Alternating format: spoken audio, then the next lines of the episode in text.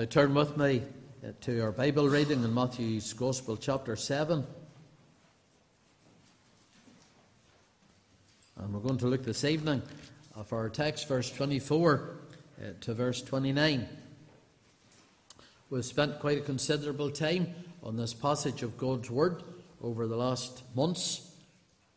And I think it's amazing that the Lord Jesus concluded all of this teaching on the Sermon on the Mount with an invitation. The closing appeal for his listeners, which began at verse 13 and 14, was for them to enter. Don't stay on the outside, but to enter in. And to enter in through the straight or the narrow gate which leadeth on to life eternal. And of course, in urging his listeners to enter in, he made it clear, as we look at the context of these verses, that that's not easily done. It's not an easy decision. When people say it's easy to decide for Christ, they're not telling you the truth. Because in the very next breath, in verse 15, he warned about false prophets.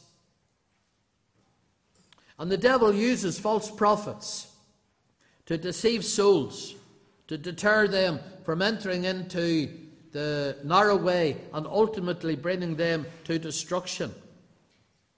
And there are many, and I'm not going to go over them tonight, there are many who we could put under such a designation. But in this land of ours, where the gospel used to be preached in every street corner, there are more false prophets in those street corners than anything else. False prophets produce false professions. Because now, immediately after that, in verse 15, Jesus warned his uh, listeners about empty professions which cannot produce fruit amongst uh, those who are the, the converts. And alas, amongst the visible professing church of Jesus Christ today, we have many false professors. And I want just to say it as it ought to be said. And there's many of them sitting in Free Presbyterian pews tonight.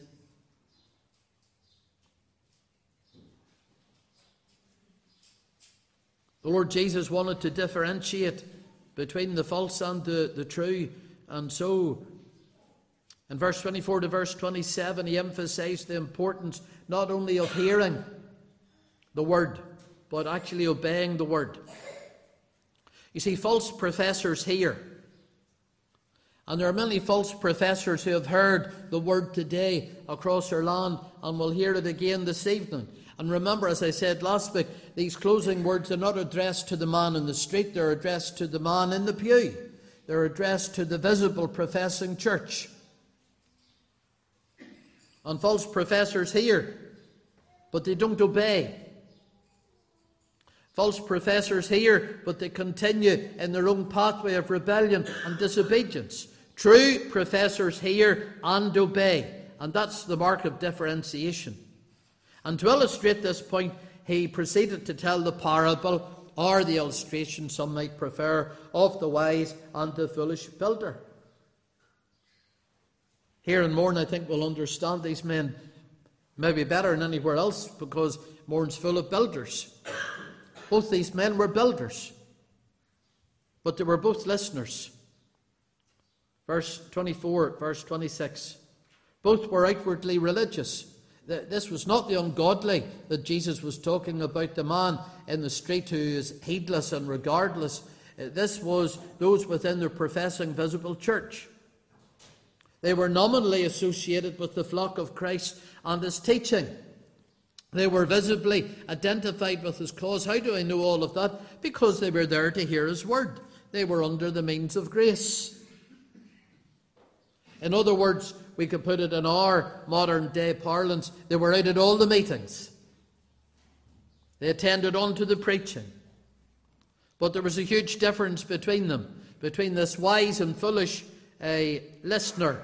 And the difference was one built on the rock and the other built on the sand.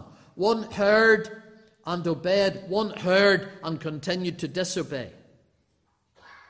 Every wise builder knows the importance of good foundations. The Lord Jesus emphasized this truth in the spiritual aspect uh, in the Sermon on the Mount in his dealings with the Pharisees. He constantly challenged them concerning the, the true nature of a true religion. The Saviour taught that true religion does not consist in the externals. And even amongst the evangelical church today, there's any amount of externals. And the externals occupied the minds of the Pharisees more than the internals what you looked like, what you dressed like, where you came from. Those were all the important things to those men. But the Lord Jesus emphasized what really was important was the heart. What really was important was what the life was built upon. And there are many today, brethren and sisters, and they mightn't agree with a lot of uh, what we call our standards, but they've built upon the rock. And there's many who will outwardly, nominally adhere to what we call our standards and distinctives, and they're on the sand. And bringing this word to this grand conclusion, he talked here about the man who was, was wise. He, he wasn't wise because he gave ornamentation to his home. This man was not overly concerned, I believe, what it looked like a, outwardly. He was wise because he had a foundation. The second man's denoted as foolish not because he built an inferior designer construction to the wise man, but he, he left the fundamental part out. He didn't have a foundation. There are similarities between what the men built, but the essential difference lay, the essential difference lay upon what they built upon. The wise man built upon the rock, the foolish man built upon the sand. Now, I know you've been hearing that parable probably from childhood days, and yet it's, it's pivotal in our understanding uh, to the Sermon on the Mount itself, because it's the foundation that makes the difference. And the key lesson that I want you to learn as we conclude our studies in the Sermon on the Mount, it's the foundation that you build on that makes the difference. In reality, we're all builders. You mightn't go to a building site tomorrow, but you're building. Each one of us, every day, we're building. We're building for eternity. And there's one day the structure's going to be tested in the storms of God's wrath. And when we stand before God and give an account on the judgment day, we were thinking about the exaltation of Christ He's already risen. He's already exalted. He's already seated at the right hand of the Majesty Most High. There's only one thing left, brothers and sisters that's the judgment. And when he comes back in the judgment, where will you stand before him and what will you stand upon? You'll stand before him, but what ground are you going to stand upon? That's the key lesson from this closing part of the Sermon on the Mount. We need to examine our hearts. We need to look at the foundations again tonight. And as we look at the foundations, I want you, when you stand before God, I want you to be standing on the foundation that Jesus spoke of, that good rock foundation. So let's look at this foundation and let's look what Jesus said about it it teaches us, first of all, that we're to beware of superficiality, of a superficial foundation. The foolish builder was interested in the house. Of course, he was. He built it. But he was only interested on what people could see above the ground. And I'm sure he used the same materials as the wise man used. I'm sure he worked out a good architectural plan I'm sure it was all done uh, to perfection itself. And in, in comparison to the wise man, he was way ahead in the building schedule. He hadn't really anything to worry about. But he built upon sand, movable sand, instead of building upon the unmovable rock. It is hard to believe considering how smart he was in other aspects of the work, and yet he wasn't smart, really, was he, when he didn't dig down to get a foundation. And yet, there are many people like that today when it comes to eternity. There are many people, and they're so clever. They've more letters after their name than I have in my name. They've got degrees galore. But they haven't got a foundation. There are others, and they spend hours on recreation, and they spend hours on self improvement, and they spend hours on making themselves look good, feel good, project themselves. Projection is all the big thing in the world how you look and how you come across to other people, etc. And they devote endless hours to themselves. But they've never spent five minutes in their life facing up to the big questions of eternity. Have you ever thought of those big questions? Would you take a minute or two and think about them tonight? They're found often in the scriptures. Job, in Job 14 14, he said, If a man die, shall he live again? You will die. You will die. That's a certainty for all of us. But will you live again? And if you live again, where will you spend eternity? I think of that young man who came to Jesus in Mark 10 17. He said, Good master, what shall I do that I may inherit eternal life? Big question. If a man dies, shall he live again? Now, this man came and he said, What do I need to do to get this eternal life? He believed that he would live again. He would have an afterlife. There is an afterlife, brethren and sisters. There is an afterlife. And this man wanted to know, What do I need to do to get it? He was still in the doing, working mode. I think of that dear man in Acts 16, verse 30, uh, just about to take his own life, and he cried out to Saul, uh, to Saul and Silas, Paul and Silas. He said, Sirs, sirs, what must I do to be saved? You mightn't be at the brink where he was, as we understand it, in the jailhouse but you could be on the very, the very teetering of eternity, one more step out into eternity. And have you ever asked the question, what, what shall I do to be saved? You've never asked those big questions. There are many like this foolish builder. They're, they're building. They're building on the ever changing, ever moving fashions and fads of time. And I see that in the church. I see it more, I suppose, because now I've got more years behind me than I'll ever have in front of me. And people love novelty, and they love change, and they love innovation, and they love the new thing. And there are people who would travel from one end of the country to the other end of the country just to get that new thing, that new fad, that new fashion. There's nothing of depth in it. You know, I don't have to go to the other end of the country to go down into the things of God. I can do it here. I can do it here and on alone. And what you need to do is to go down rather than to go round. You need to go down. A superficial foundation, of course, is the, the fastest way to put up a building. There, there's nothing really uh, that the, the, the bricklayers have to do. There's no footings, have to go down. Uh, no one worries about hitting the rock bed or the hard clay. Uh, there's no preparation of the site. There's no pouring in the cement. There, there's no big bills that come with all of that there. You just build up. You start on the sand and you just build up.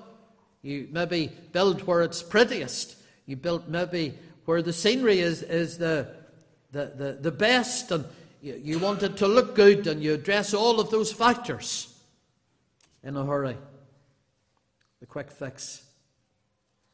Foolish men always want things done yesterday. In many ways, the professing church is just like that today. Many parts of it has no foundation.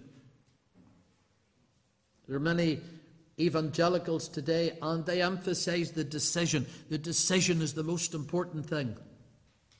And it doesn't matter how shallow that decision is. As long as you made a decision, you'll be okay. But there's no true faith. There's no true repentance. There's no true work of grace. There's no true conversion. But there's a decision.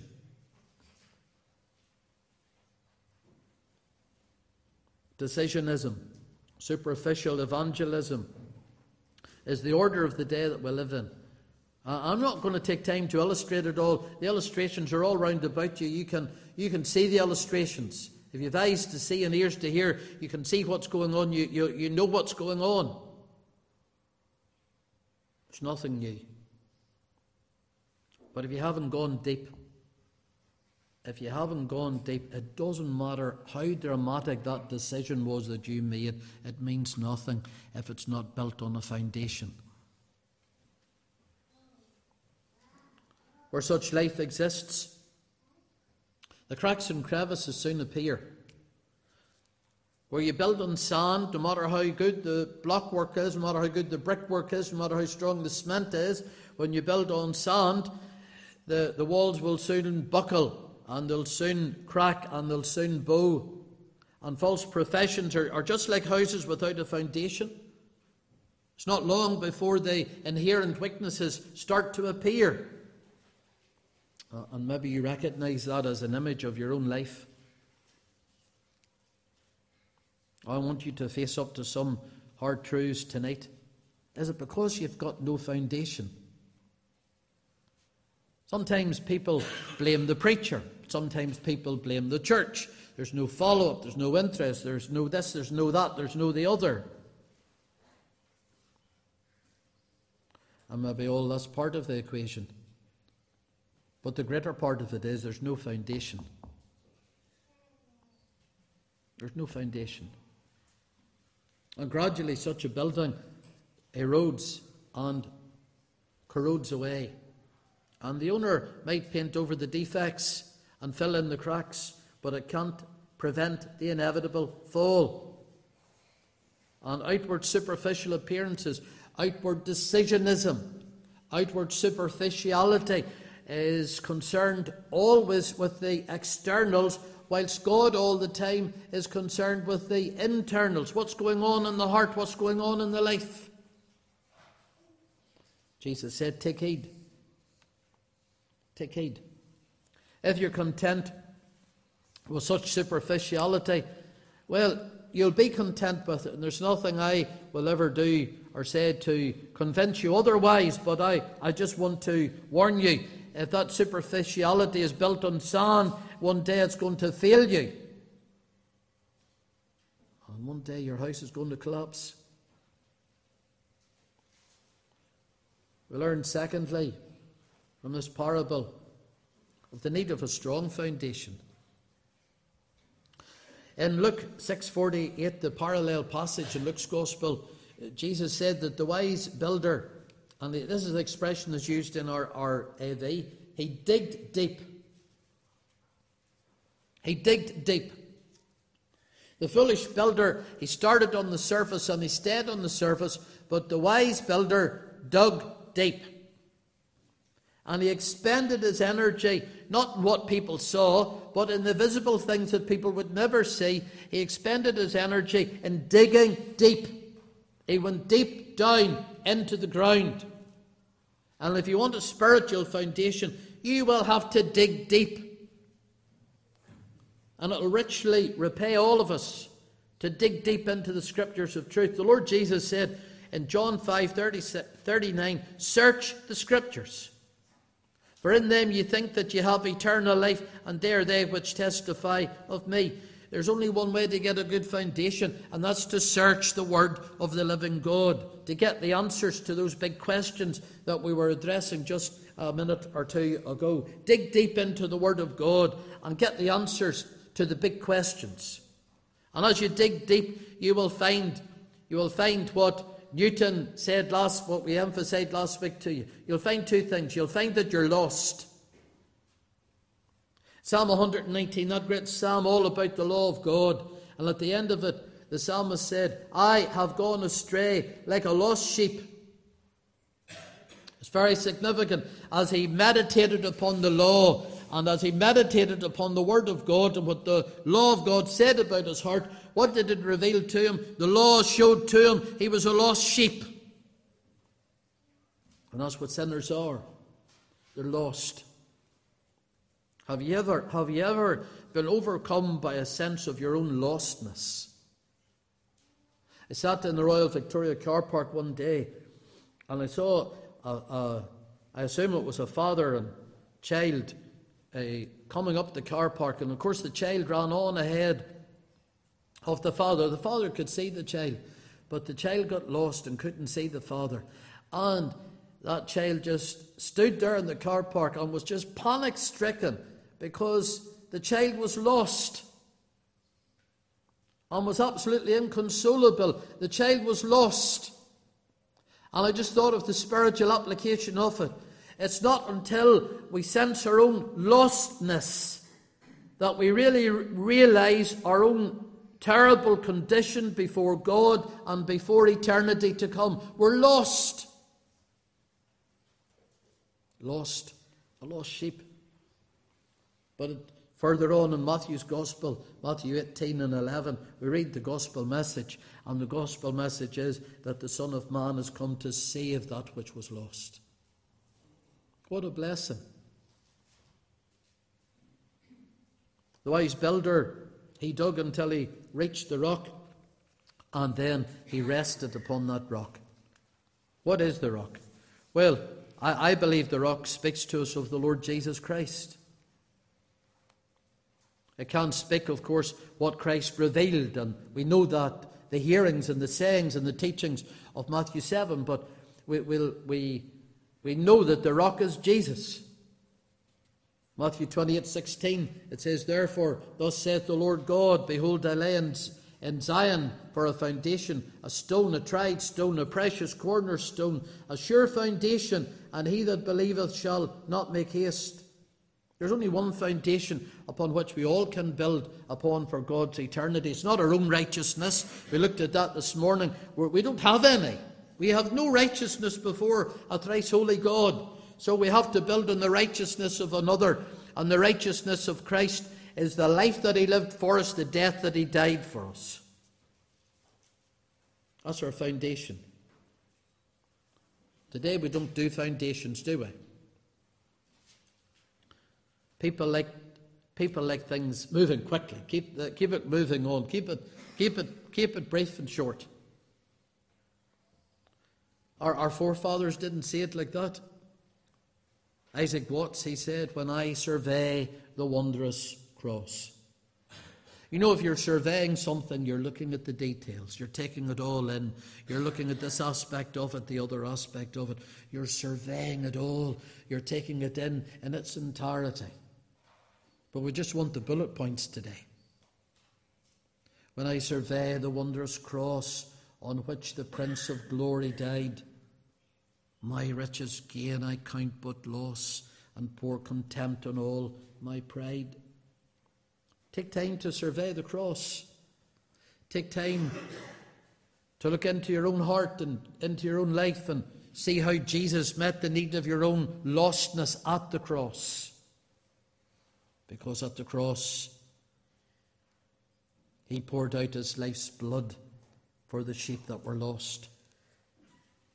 As we go deeper, we come to experience what the Bible speaks of conviction of sin and that's our own sense, our own personal sense of sin, our own personal guilt, our own personal knowledge of wrongdoing. And it's only as we search the scriptures, you go into the Word of God, that you're going to find such things. Jesus said in Luke 6 48 that the wise builder laid his foundation upon the rock. that's important. He not only got to the rock, but he laid the foundation on the rock. In other words, he heard the word, but he not only heard the word, he obeyed the word, and he came to rest upon the word for salvation. And there are many tonight who'll hear the word, but who'll not rest their soul upon the word, that word of salvation from heaven above. I, I pray that you'll be like the wise builder. You'll get to the rock.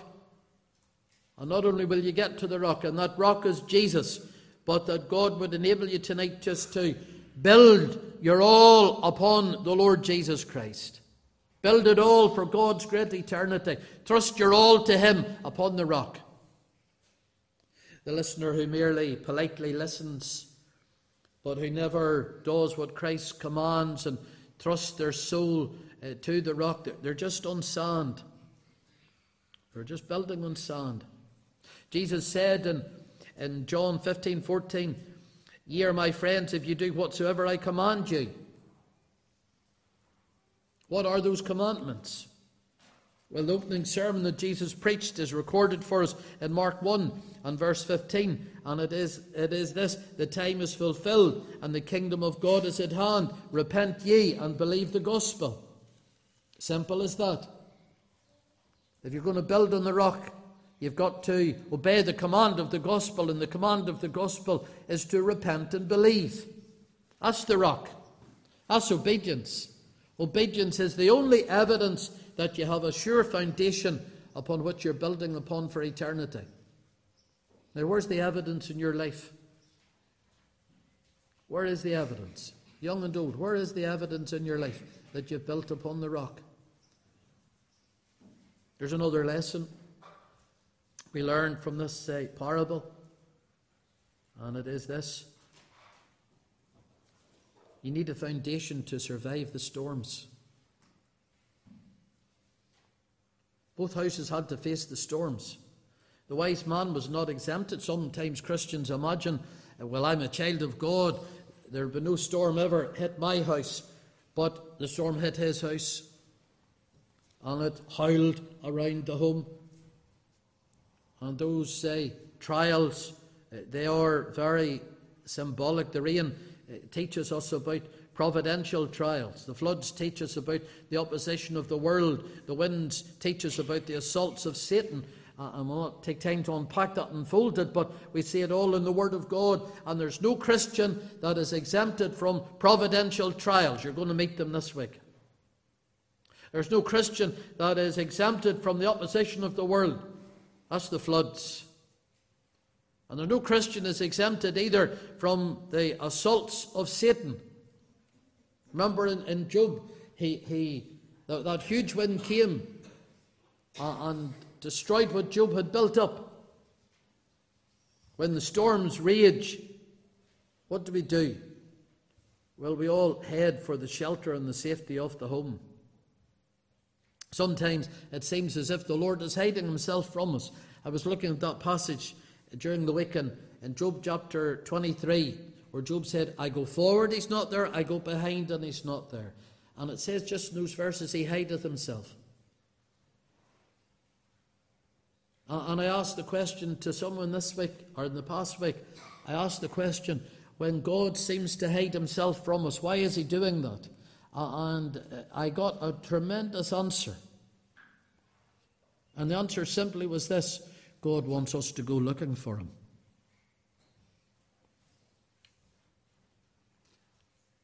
And when we go looking for him, we find we have a, we have a hiding place. He will hide us where no harm can ever betide us. Look at this wise man. He, he experienced all of those things. He experienced the rain, he experienced the floods, he experienced the storms, but his house stood firm. Why? Because it was built upon the rock. There's a day coming when death itself is going to batter this frail vessel of ours. What will be in the day when God calls you to stand before Him? If you haven't got a foundation, where will you stand on that day? Let me say to you, the only foundation is Jesus. There's no other foundation other than Him. Look at this foolish builder. The house already had cracks in it. So when the surges came from the floods, it was an easy target and the, uh, it started to erode very, very quickly.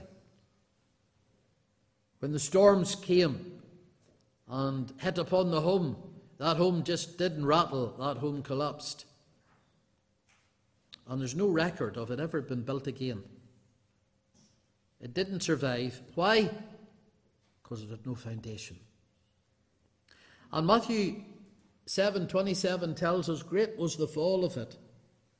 I think that's the most solemn way that Jesus concluded the Sermon on the Mount. He talked about the wise building on the foundation that was secure. Now he talked about the foolish building on the sand that was insecure. And then he said, when the storms took it, when the floods took it, when the winds battered it down, great was the fall of it.